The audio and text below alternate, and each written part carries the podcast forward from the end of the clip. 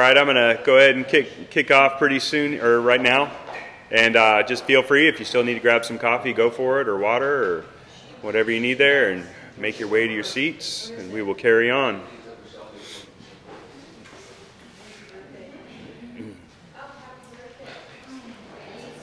So, Lord, we just lift up your name. We thank you. We thank you for all the opportunities we have to worship. We thank you specifically for this time this morning that we get to lift up our voices, we get to lift up our, our hands. We, could, we get to try and whistle and, and fail miserably, but still trying because we want to lift up your name and just celebrate you. Lord, we, we recognize that David, a man after God's own heart, when he said, I will become more foolish than this. Yes. Just that. We want to emulate that. That we come to that place, Lord. Help us, Lord, to get to that place where we completely deny ourselves.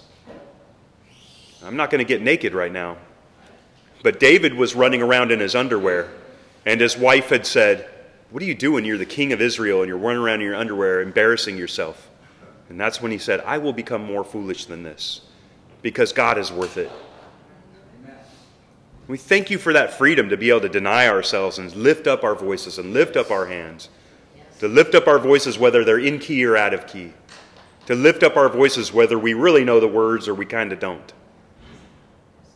Again, to attempt that whistle, to deny ourselves and just lift our hands, no matter who's behind us or in front of us, and say, Father God, I don't care about what's going on in here in the world right now. My eyes are focused on you, and you are worthy to be lifted up and celebrated.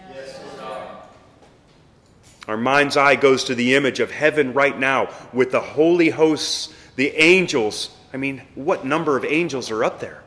I, I imagine an infinite amount. And they're all bowing down the knee and praising the name of Jesus Christ. How much more so would we be, should we be lifting your name up, Jesus? Thank you, Lord. Thank you, Lord. Thank you for your word. Thank you for your grace. Thank you for this wonderful day. Thank you that we don't have to stop worshiping just because the songs end. But as we step out every morning, doing our very best to reflect you into this lost and dying world, that even those are acts of worship. Yes. We sang today, on the altar of my life. Christ be magnified on the altar of my life. What happens in the altar? Lord, we recognize that what happened on the altar is sacrifices. We, are lay, we lay our lives down, Lord. We profess it right now. Help us, Lord, to really have it be a revelation that stirs our hearts and brings us to change. That we lay down our life as a living sacrifice, as an act of worship, to live out the rest in the manner you call us to, that we could be effective for the kingdom because we're already saved. In Jesus' name we pray. Amen. Amen. Amen. Thank you, Lord. Thank you, Lord. Thank you, Lord. All right. Thank you for being here, guys. Appreciate it. Uh, um, you know, God's had us on a path, and it's been fun, I think. I've been really uh, just enjoying the path this arc He's had us on with um, bringing us into spiritual maturity. We spoke, spoke, I think He started us out on uh, just capturing our thoughts, you know? And after that sermon, it was funny because John, uh, turned me on to this uh, Dr. Caroline Leaf, and I started listening to her stuff. And we got some books already now. I mean, we're in, man. Thank you very much for that. Um, just a, an awesome resource because though I don't believe that our supernatural God requires the laws of nature to do his will, right? But God did create the world, He created our chemistry, He created everything. So He can use anything to do what He calls to do. I mean, it's kind of down to like, God can heal supernaturally, clearly. But God can heal through doctors too. You know, uh, I loved this, and i am turning you on to it so you can check it out too. It's just amazing how um, this doctor talks about we take captive the thoughts of our mind. And I'm not going to repreach the whole thing, but I'm going to paraphrase real quick because I promised that I would not go super long. And I'm already looking at the clock. Oh man, this could go really long. All right, so I'm not going to totally repreach, but as we take captive the thoughts, right? We we have thoughts that we have that outside inputs from the world, a hostile world to the gospel.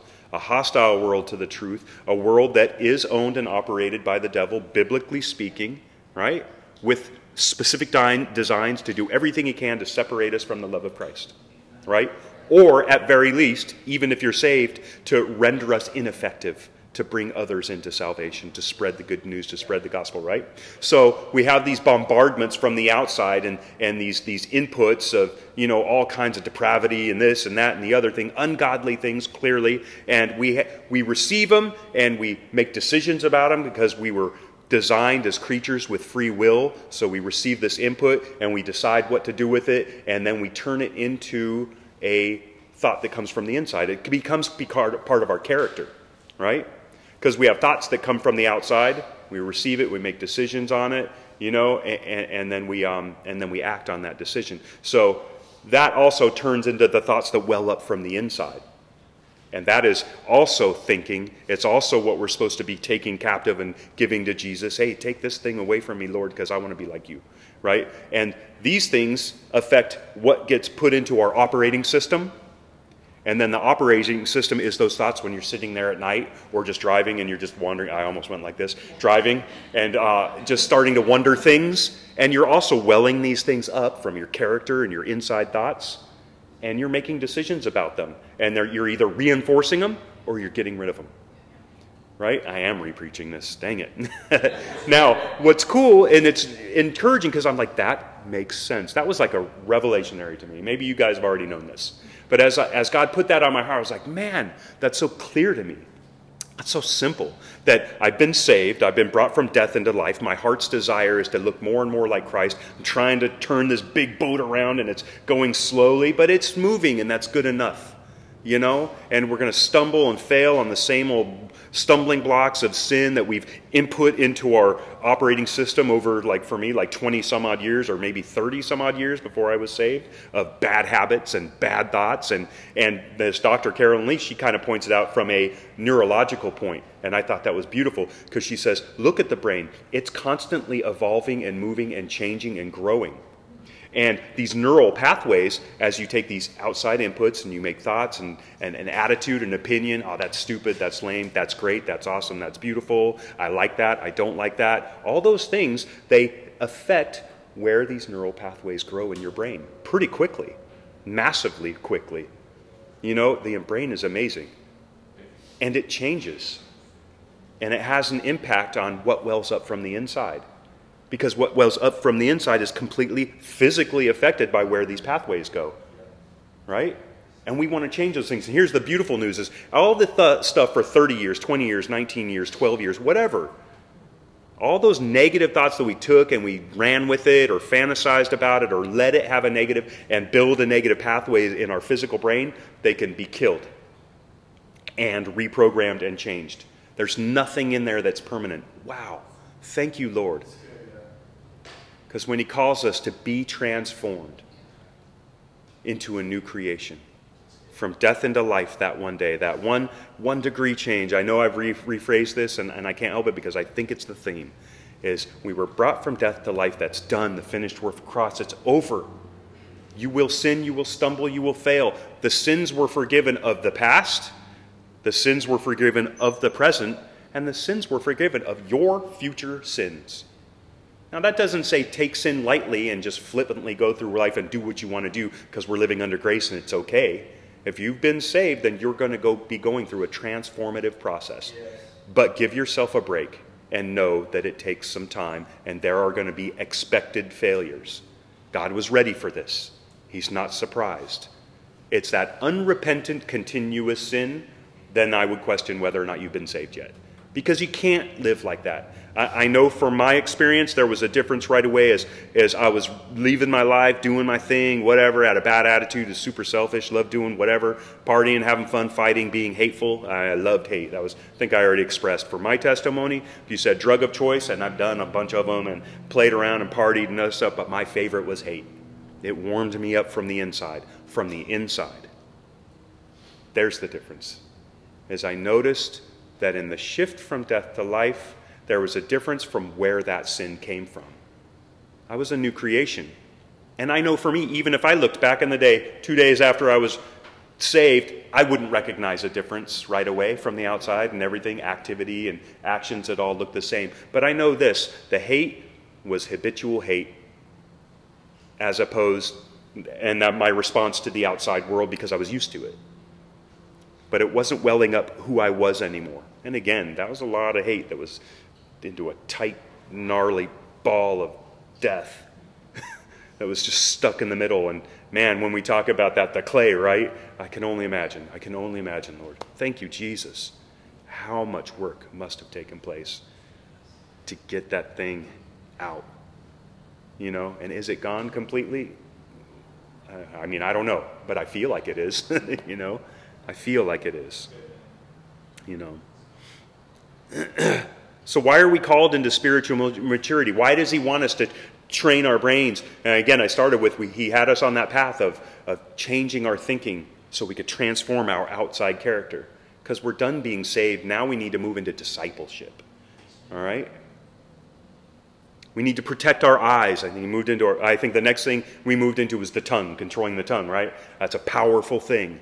That's a powerful thing. Another revelation of the power of speech. I love my wife's career. I think it's so interesting. I don't think I express it very much, babe.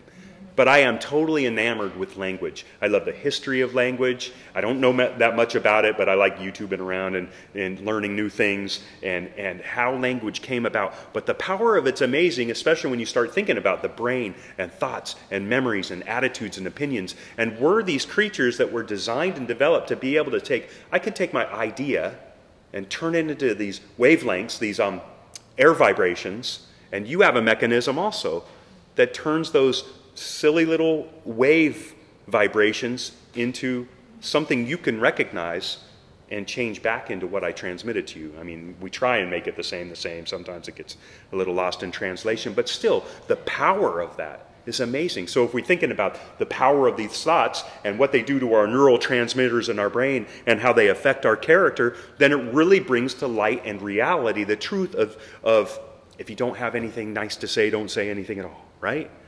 Or when God says, the power of life and death is in your tongue, because you can bring somebody who's already down and sad or hurting or whatever, and you can speak death into their life and sink them deeper. You can stomp somebody in the ground with the tongue.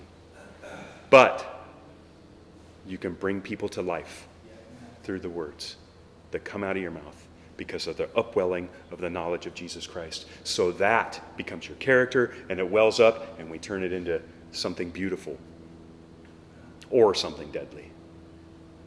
And the Bible tells us control that tongue. Control that tongue. My recommendation, if you're a new believer and you're not really sure, is just don't talk a lot. you know, that would be my recommendation to young Travis, that's for sure. Stop talking. You're going to be mute for years.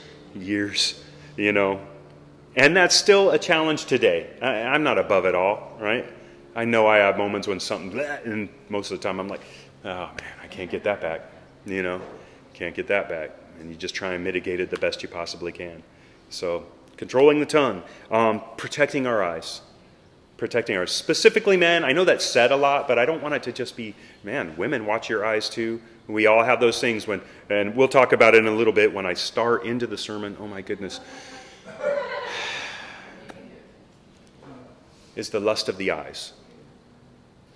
And the world is all about that.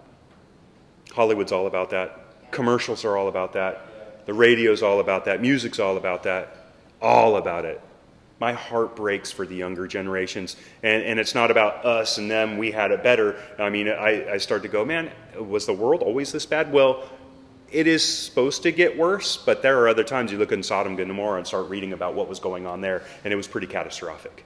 There were other bad times in the world's history that compete with the bad times that we're dealing with here today. That's not to downplay where we're at now. There's some craziness going on, but the enemy has had control of this world for a long, long time. We're not the only ones. But I do want to focus right now on the younger generations again for a moment. That pride or the lust of the eyes is so prevalent. You know, I'm older. I feel like I'm going and moving on in this spiritual maturity process where I remember, I'll tell a real quick story, is I remember, Uh, the couple went crazy anyway, but anyway, there was one point at which the wife was mad at the husband because he wouldn't avert his eyes when he was watching football and the cheerleaders came on or some sexy commercial came on and he wouldn't look down or look away and avert his eyes and i even remember and i was saved too but i still remember hearing him telling me that telling me that and thinking man that's absurd That's weird. That's, that's a little over the board, overboard. But through time, I've kind of come to the point where I agree with her on that issue and said, man, yeah, the enemy is going to do everything he can to put something in my eyes that can turn into a thought, that can turn into character. Hopefully, he can get it to well out of my mouth and affect somebody else negatively too, right? We have those stupid conversations. Comes out of the mouth is the overflow of the heart. Well, is that the word of Jesus? Or is that something you saw on the beach? Or something you did over the weekend that you know brings death, right? Life or death. It's all connected, right? That isn't that amazing? So now, I'll start. And I'm going to be done in 23 minutes or so. so if you're looking for the theme, Michelle, with her pen ready to go, is why do we need spiritual maturity? Why do we need it? I mean, it's okay to ask these questions because God wants to answer. He wants to bring revelation about these things. You know, leadership is about getting buy in, and He is our leader, He is our Lord, He is our Savior. And we don't want to be like hostile. We're not trying to be rebellious, but it's okay to say, Lord, I love you. I trust you. I'm ready to go. I'm going to do whatever you say, but I'm curious. Why do I have to have spiritual maturity? Why do I have to go through this? If you brought me from death to life, isn't that enough? Can't I just stop here? And the enemy would love nothing more for you to stop there. I think I heard it from Chris, and it kind of stuck in my head. The, uh, the enemy wants you to, to either not re- read the Bible certainly not believe the Bible, and certainly if you're going to re- read it and believe it, to keep it to yourself. You know? So, what can we say? As I look at this crowd here, and I don't, again, I don't know who's joining us there on, uh, on the internet right now. But if you've been saved, then the devil lost the, most, the first and most important battle. That's done. Personally. Just personally. That's you. But that's amazing. It's eternal. So hold on to it. I love the revelation, the vision, the imagery that God put in my heart. It's just about that coal that was dead and black and cold, and you can blow on it and you can fan it. It is never coming back to life. You are not going to make a fire out of that coal. This is the supernatural nature of our salvation. All these things I love. I love the Karen Leith stuff. It brings up encouragement for me. I didn't need that information to believe. I already believed. But then to learn that and go, yeah, God, I can see that. I can see the connect. That's amazing. Thank you, Lord, that you use something that I can see to bring up my faith. When we say, Lord, help me with my faith. Lord, help me with my unbelief. Well, there it is. There it is. And there's so many more examples of that. And we'll talk about scientific community pointing towards God at another time. But anyway, where was I at? The coal. the coal. There is nothing natural, there's nothing in nature that could bring that coal back to life. And we'll talk in a little bit, real soon here, about people receiving the lies of the world that tell us that we're just animals. Yeah, they're right. Outside of the Holy Spirit, all we have is, is our, our, our mind, our, our, our will, and our, and our wisdom that we think we have, and our um, character, and we have our flesh, and that's about it, you know? But we're called to be spirit filled people it's supposed to be the spirit and the soul and the flesh, you know? And all those things in alignment like that are good. But without the spirit, and then we're led back down to all we're doing is running around this life, trying to appease our flesh with the best abilities that we have in our wisdom, capabilities, knowledge, and understanding of the world around us. So there is death there. There's nothing. There's nothing to be brought back to life. Again, the imagery of being dying in my sin and reaching my hand out, that actually indicates some life you know? And to me, that kind of denies the supernatural miracle that took place. When I was brought to life, from death to life, I was dead. I was not reaching out, I wasn't grasping, I wasn't looking for God, I wasn't looking for Jesus, I wasn't looking for salvation. I was a raging animal, I was full of hate and loved every minute of it. You know? I denied Christ, I denied God, I laughed and scoffed at believers. Man, Ugh, I don't even want to think about it.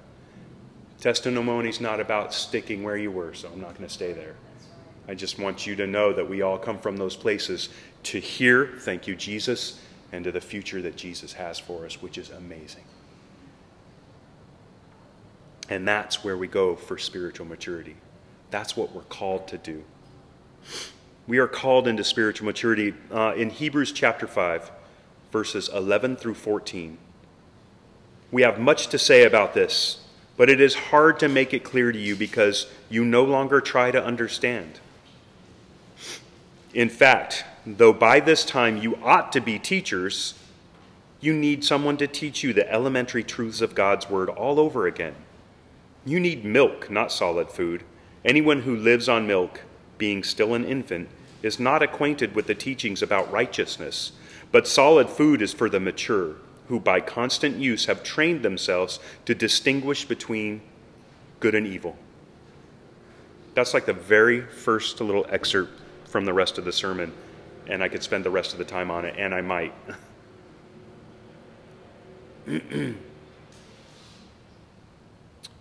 we don't want to be a church that stays on the foundation of the truth of the gospel and never moves forward. When we sing, when we praise, we will always speak about the gospel.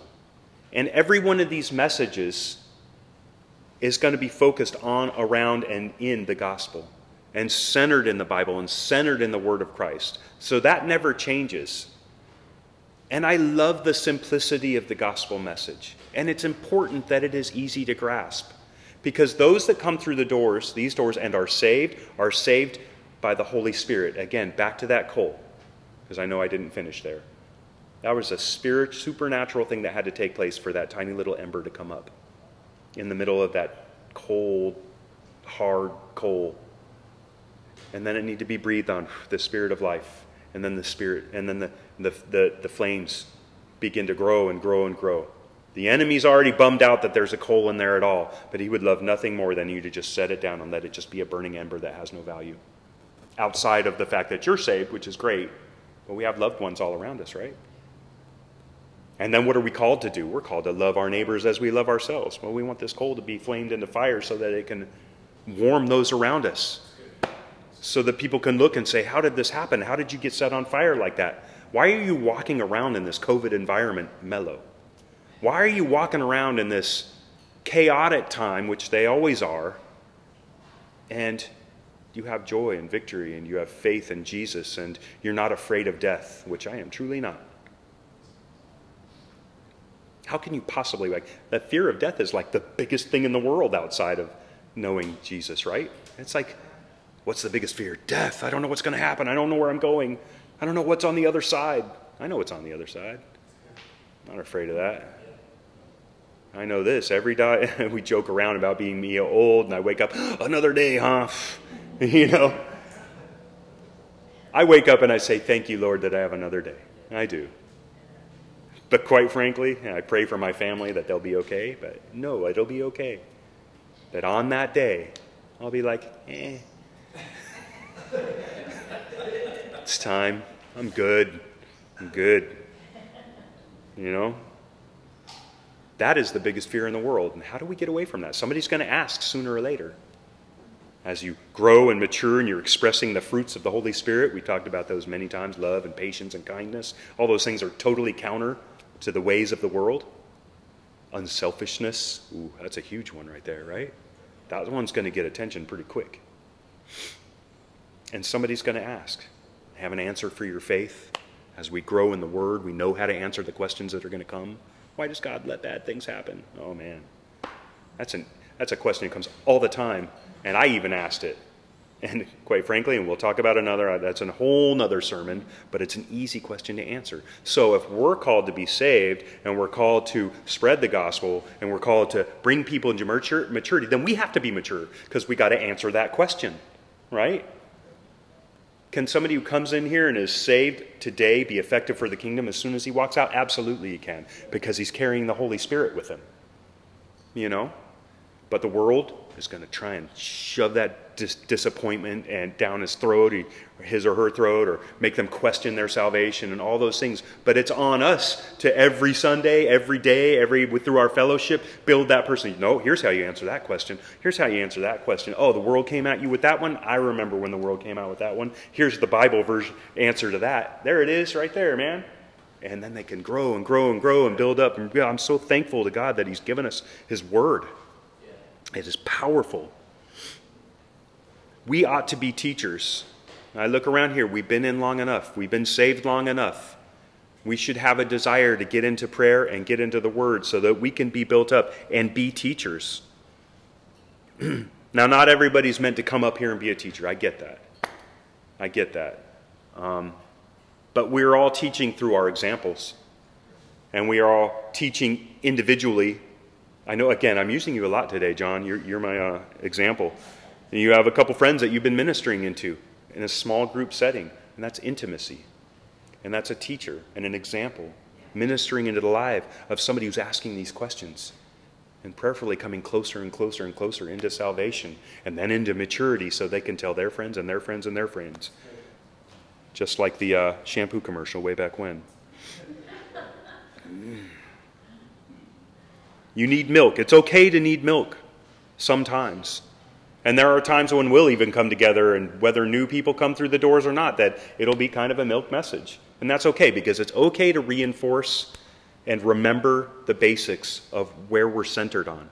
But it's also okay, okay and fun and awesome and interesting to dig into the deeper truths, sink into those deep mysteries of who God is. And it is, it's a wild ride, you know?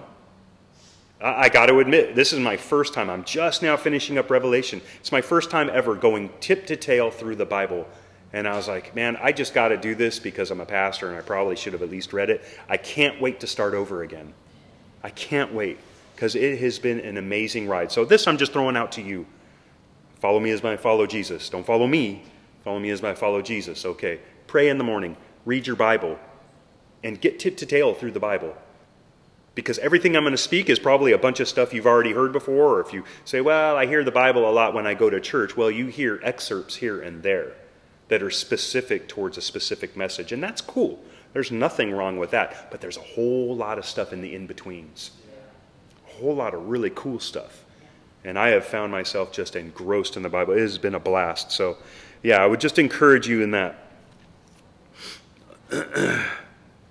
When he says here, it, uh, being still an infant is not acquainted with the teaching about righteousness. And I looked and I said, well, what does that mean? And it just kind of struck me pretty quickly and pretty easy is the details of how to live our life are hard to let go of and hard to grab a hold of. And we live in a world out there that is going to really do everything it can to twist and distort what righteousness looks like. So we can dig into the gospel and say, Am I saved? How am I saved? I'm saved through grace, by faith in the name of Jesus Christ. Am I saved forever? Yes, you are. His promises are true, His promises are permanent. It's the finished work of the cross. You're done. There's nothing you can do. Yes, that's awesome. Celebrate, celebrate, celebrate.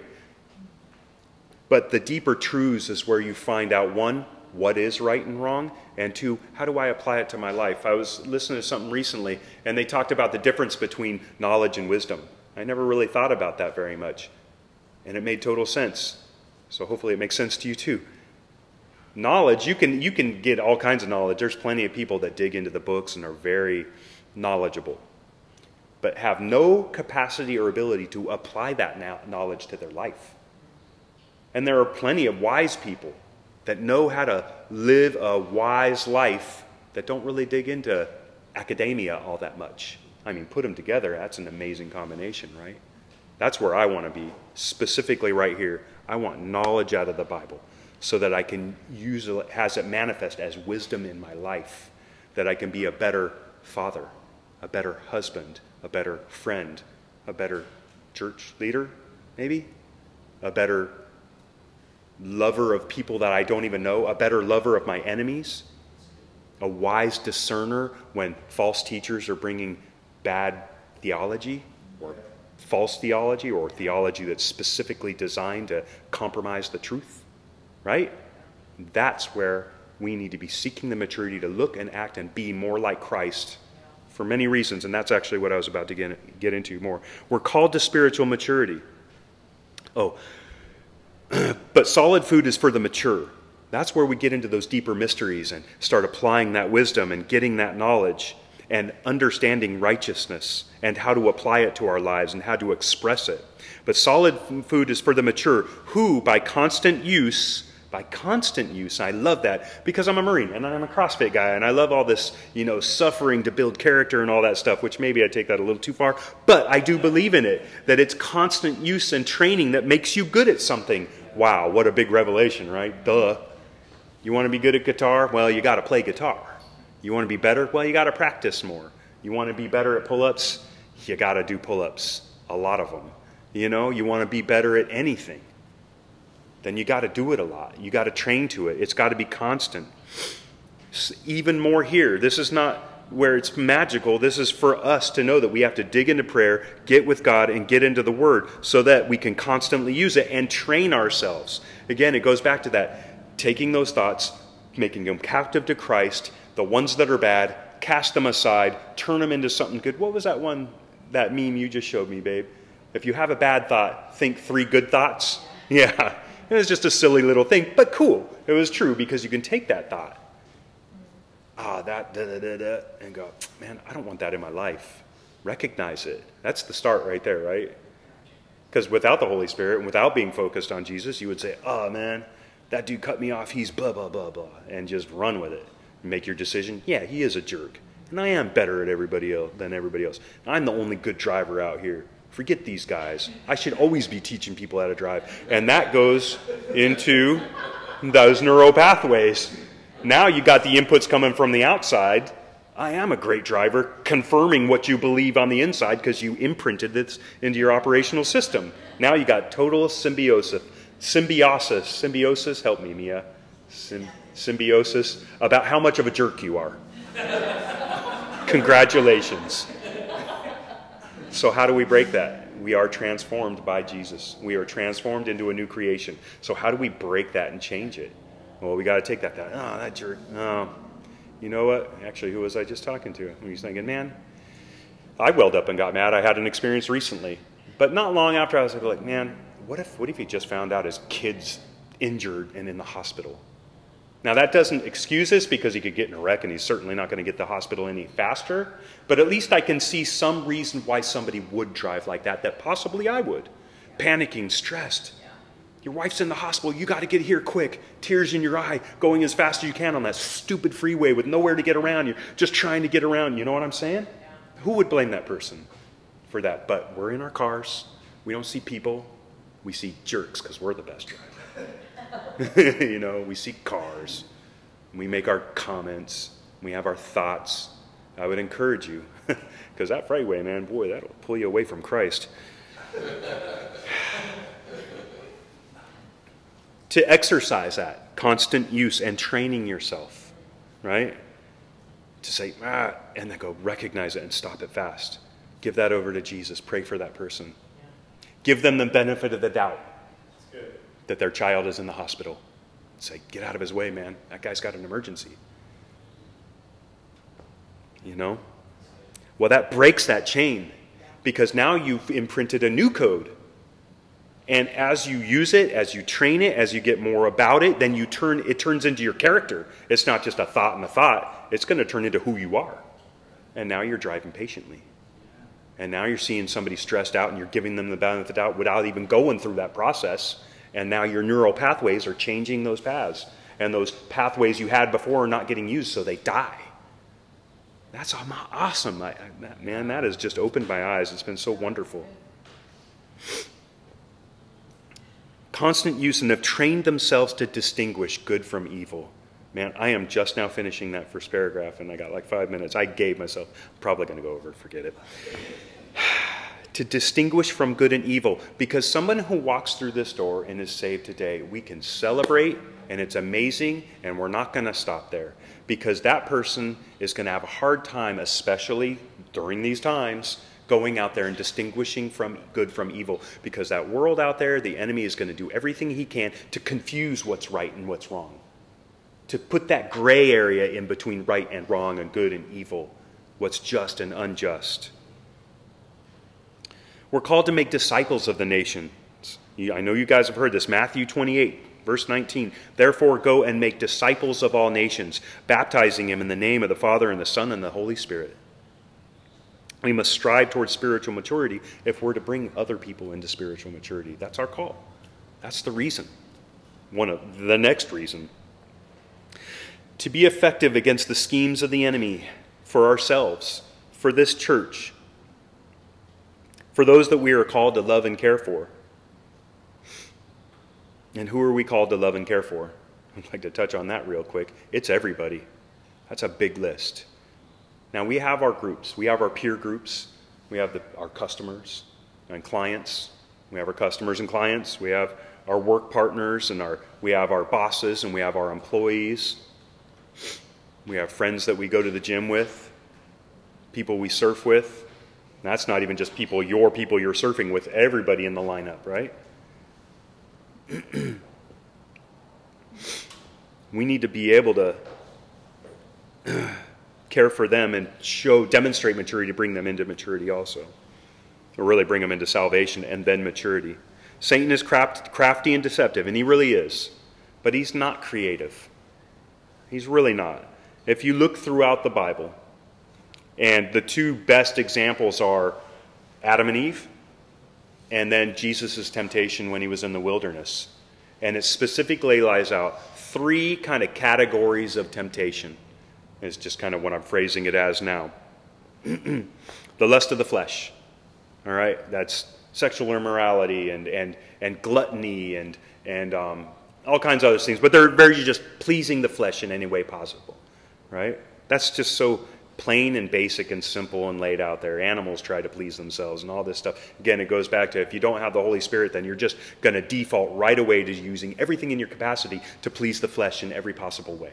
Right? It's just that's where your body's going to go. The depraved nature of man, the sinful, sinful nature of man. And also, when you recognize that, you recognize that's being dead in sin. Let me back up a second. So, if you're ever like, why am I still sinning after I've been saved? Because you've got all those neural pathways all built into your brain, but you're not dead in sin anymore. You have the Spirit working against that, but it's a tiny little ember right now, and it's fighting 30 years or whatever many years of all those habits and of all those pathways. So, don't be crushed by that. Repent and come back. And don't be flippant about it, but if you stumble, the devil's going to tell you, see, you're not really saved give up. Give up now. Now, I'm telling you, if you're saved, you're saved. But it's very easy to be, I'm saved, and walk away from the church and be ineffective. And you're still going to be held accountable because you could say, I'm saved, and God knows, and the Holy Spirit's in there, and it's a little ember, and you go live your life. You're still going to reap the rewards of all those sinful actions. I'm not even talking about in heaven, I'm talking about right here and now.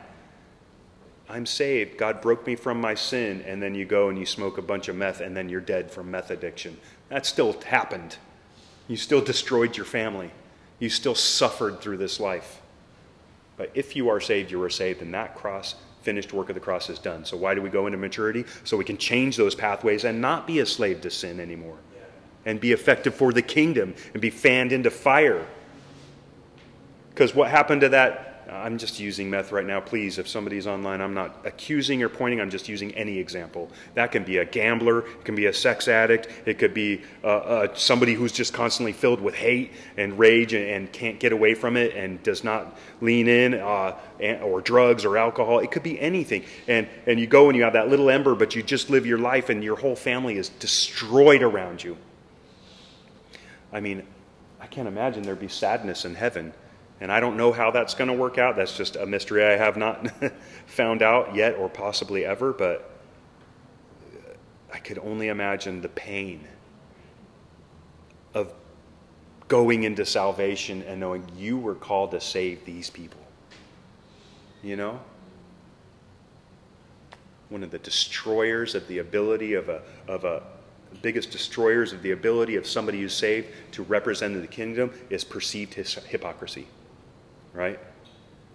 Even if it's not really hypocrisy, it's a young Christian who's learning and stumbles and has to come back and stumbles. Up. Uh, we got this obligation that the world is watching and asking questions, right? Now we're bringing into maturity, and we're really going, man, where do I have a perceived hypocrisy that I'm compromising my testimony? If I'm compromising my testimony, it's not about me, it's hurting those around me that I'm called to love. And that's not even just love your enemy, I'm talking about like my intimate family, right? My mom. How do I minister into her life? It has to be through how I live my life. And she has to see spiritual maturity. She's going to come at me with those questions. You've met my mom. I love you, mom. I do. And I love the questions. But if I don't have spiritual maturity, I'm not going to be able to answer those questions. If I don't have spiritual maturity, I'm actually going to example unwell or actually accidentally example hypocrisy. and give ammunition to the enemy, right? That's asking those questions.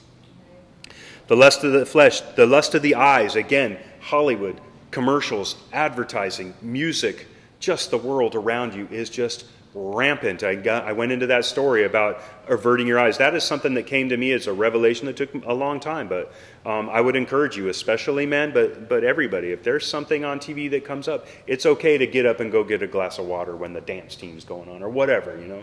I work out here in this gym and I love it and I love everybody here. But there's some weird little things. We talked about it a little bit, right?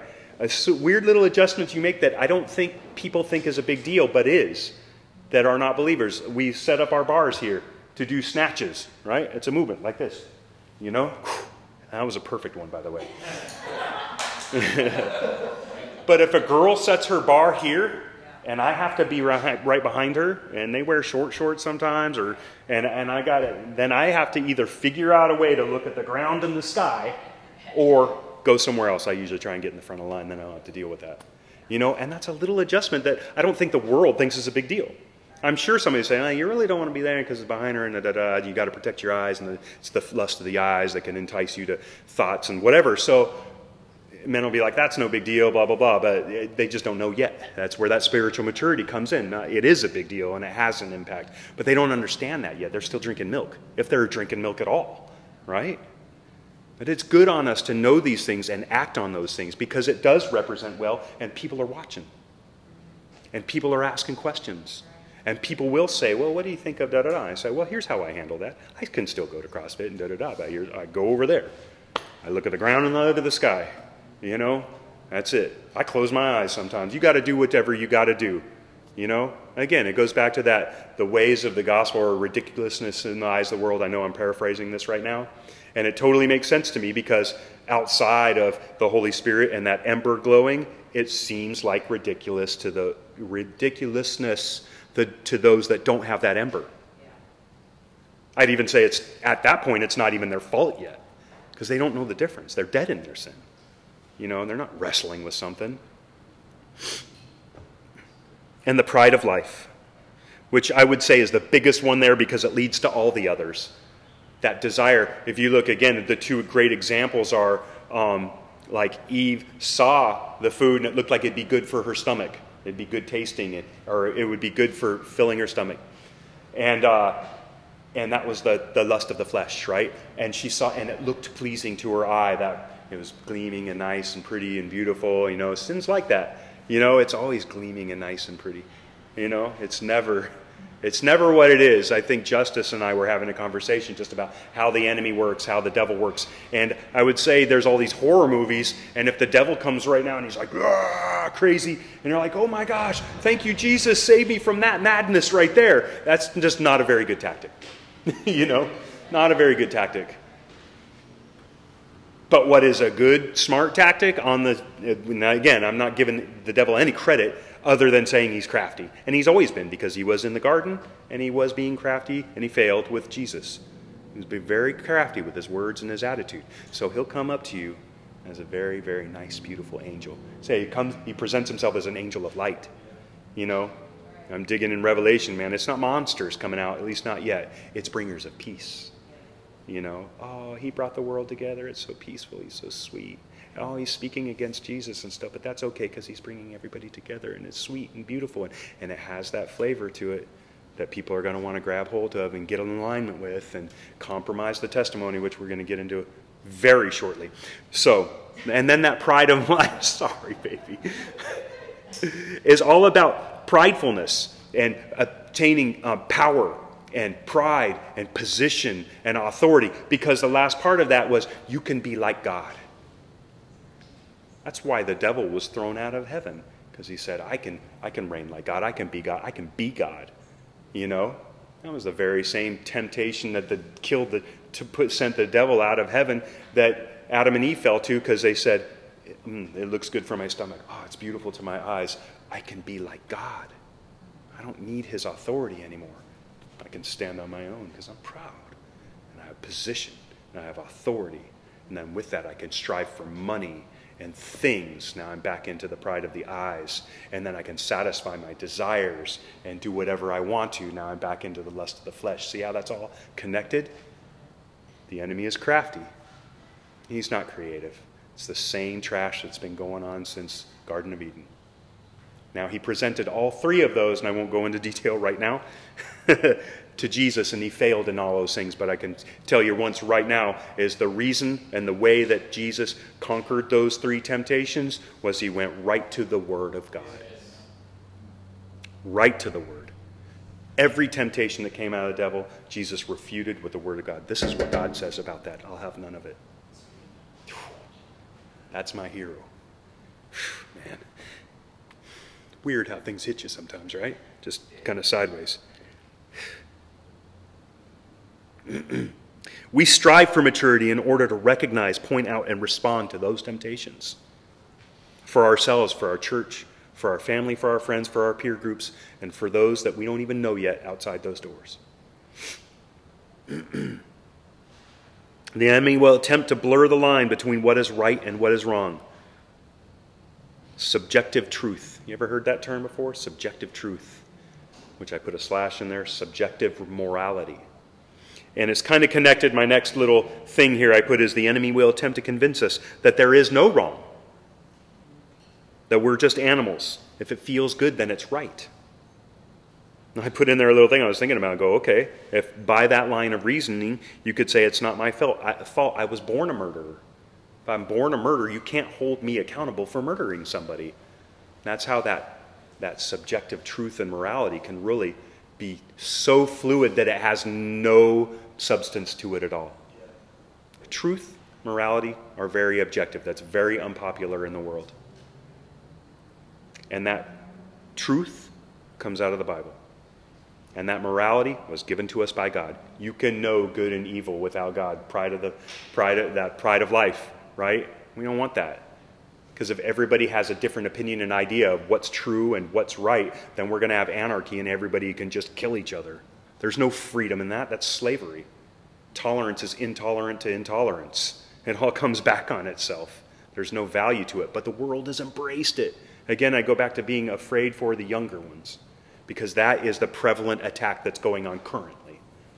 So when I say the world's getting worse and it's been worse and it's been better and all that stuff, where we're at right now is this is the method that I believe the enemy's using on our young generations now is to distort truth and to distort morality and say whatever you think is right is right. You can make the decision because you're like God. Is that okay? No, it's not. You know that.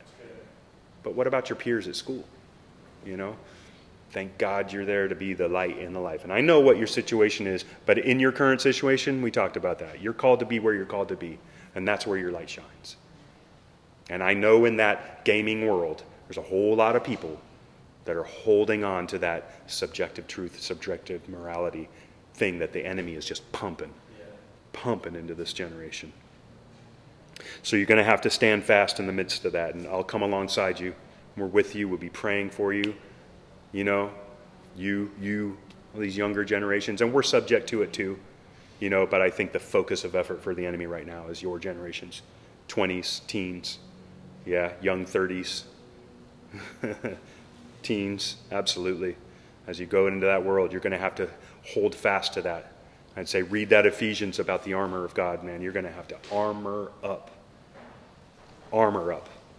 And then you're going to have to weaponize. I love it because we're not these soft little, oh, Jesus loves you, but we're going to sit here under the thumb of the enemy. We're not called to be that. You're called to be armored up with the, with the protection that God gives us and armored with the weapons that have been provided to continually use, constant use, and trained on to defeat and thwart the schemes of the enemy for your behalf and to those to your left and right.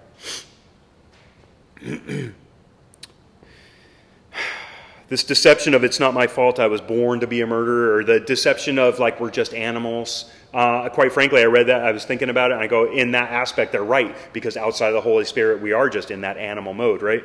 Um, so that, that, that idea of you can do what you want if it feels good and there is no wrong does appeal to those that are dead in sin. You know, of course they're going to gravitate towards that. The end, but there is no, and I wanted to put, there is no, there's no, it's not okay there's no, it's not like, well, they were born like that and they haven't been brought to life. No, it specifically says in the Bible that the light came into the world and the world hated the light. Why? Because it wanted to relish in what it wanted to do. That absolves that, that um, what do you call it? Uh, that responsibility. That takes away that, that absolution of responsibility. There's still a responsibility on part of this world through general revelation and Jesus showing and proving who he is and what he can do. and then the enemy will attempt to convince us that there are no consequences. And if there are no consequences, then you might as well do what you want. And I point specifically to a, oh, I put on here YOLO. You know, you only live once. Do what you want. It's okay. YOLO. Uh, you're already getting embarrassed. I love it. YOLO. Do you do like this? YOLO. Do what you want. You only live once. Well, that can go two ways, right? The way I look at it, I think it came out the way where you can do what you want and you only live once, so you might as well just enjoy life because there's nothing after this, and that's just straight up humanistic atheism. But that's not truth. That is not truth. And then we can go into all kinds of scientific reasonings that atheism is like crashed. You know, it's just being pushed as a false narrative. False narrative. It's like such a. Eh. Anyway. And it's been so debunked, even in the scientific realm, which kind of has pulled back from speaking it out because they're afraid. but you do only live once. But you can live once right here, right now, and have eternal value or you can live only once and have no value. There's a revelation that kind of came, I think it was actually just somebody talking about it. I said, man, that's a good way of putting it. We are all destined to live forever. That's pretty cool. Well, not really, because you're destined to live in one of two places forever. Right? So are your friends, again. Because you could be like, well, I don't care. I'm going to do what I want and party with the devil. You know, that is ridiculousness because ain't nobody partying. The devil doesn't even want to be there. The demons don't want to be there. And you think you're going to go down there and because you were evil during life that the, eh, the, the devil's going to wrap his arm around you be like, yeah, now you're a leader with me here and we're going to party and have fun. You know, that is just ridiculousness. That is a lie of the enemy. And people have grabbed a hold of that. And they are going to be sorely mistaken. And my prayer is that that changes between now and when they actually pass away. Before it's too late. Again, those very same people we need to be praying for because they're going to be spinning off into an eternity that they're not prepared for. And our hearts should be broken. And then there's others that are going to be fooled into believing that they were nice people and that they were good enough and that God won't create hell, and that's a whole other sermon. Again, that speaks to the maturity of where we need to be back because those are the questions that are going to be asked. And there are answers good answers, strong answers, true answers. But we need to be able to have that answer for our faith. The enemy will offer compromises. Um, John Cooper, I don't know if you know who he is. He's the vocalist, lead vocals, and bassist for a band called Skillet. And he was just interviewed recently, and it, I was blown away by how awesome it was. And it was just an example of how the devil will have compromises. And Skillet's a really hard rock, hard rock band. They're great, and um, and they're a Christian band. And they were doing a um, a tour with a bunch of other bands, secular bands you know, but they were rocking it and they were killing it. And all these guys were like in their young teens, 20s, whatever, younger bands. And he had already been like on the music scene for like, I think he said like 15 years at that point, excuse me, before he had his first like big secular hit.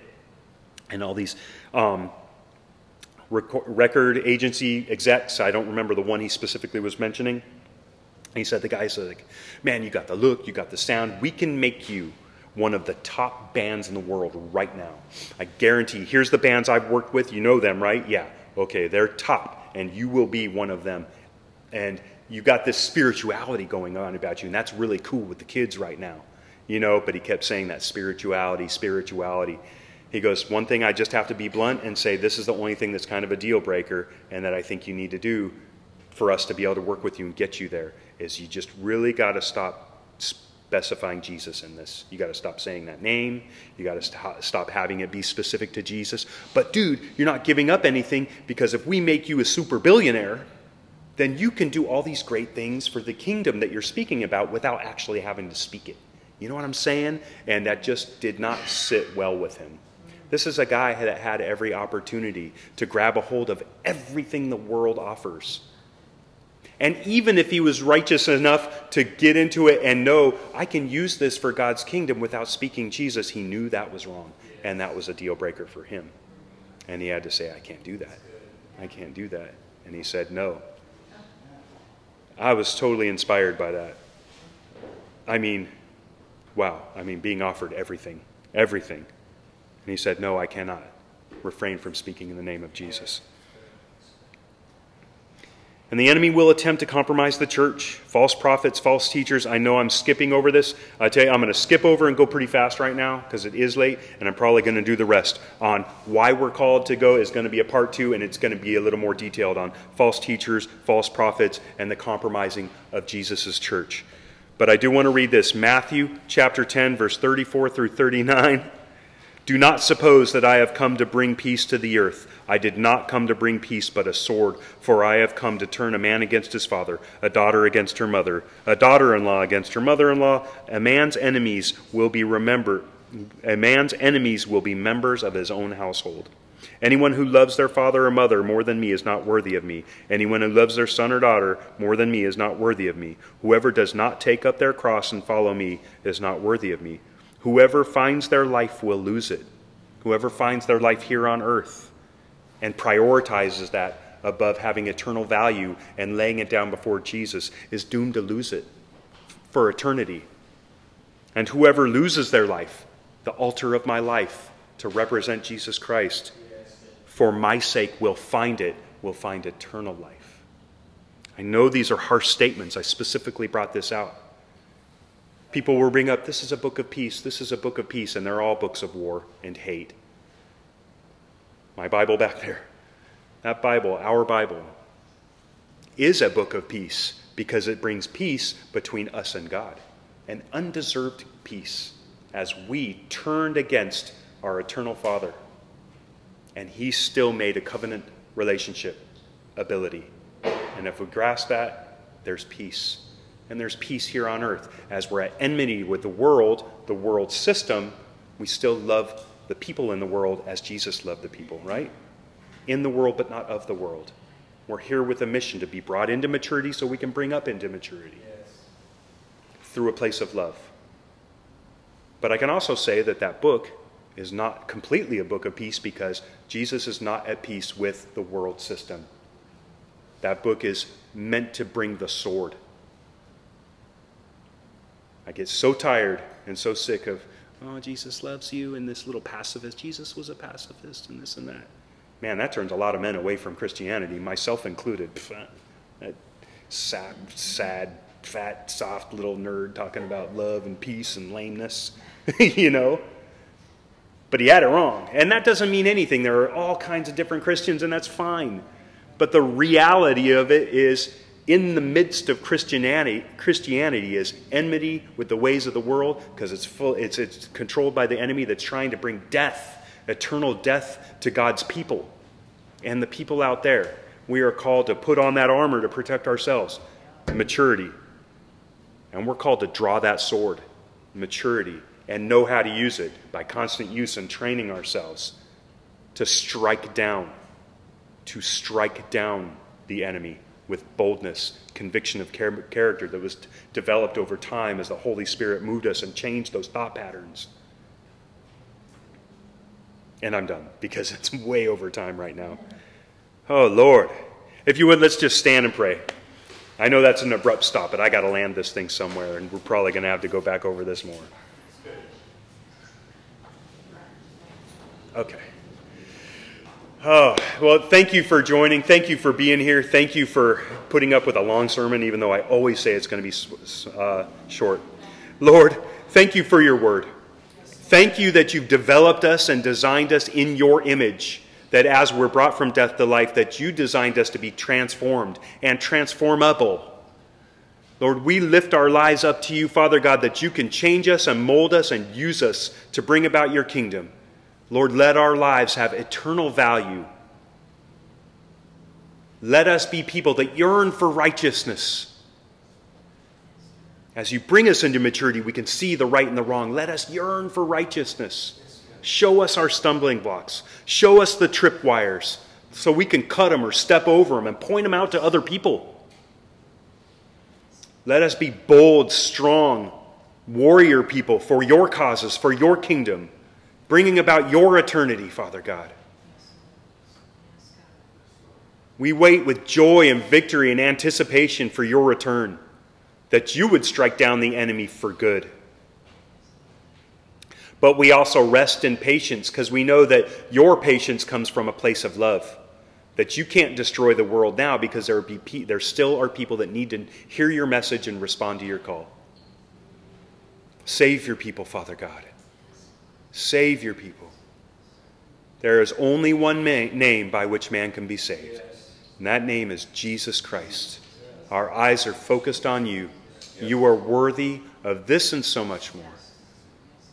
In Jesus' name we pray. Amen. We just lift you up. Thank you, Jesus. Thank you, Jesus. We love you, Lord. We love you, Lord. Thank you, Lord. Amen. Amen. So, next week, and we just kind of now, next weekend, Sunday is Easter. We will have church here as normal at 10 o'clock. It's also communion. And then we are planning on having a little brunch at our house, Jill and Travis's house, if you don't know who that is.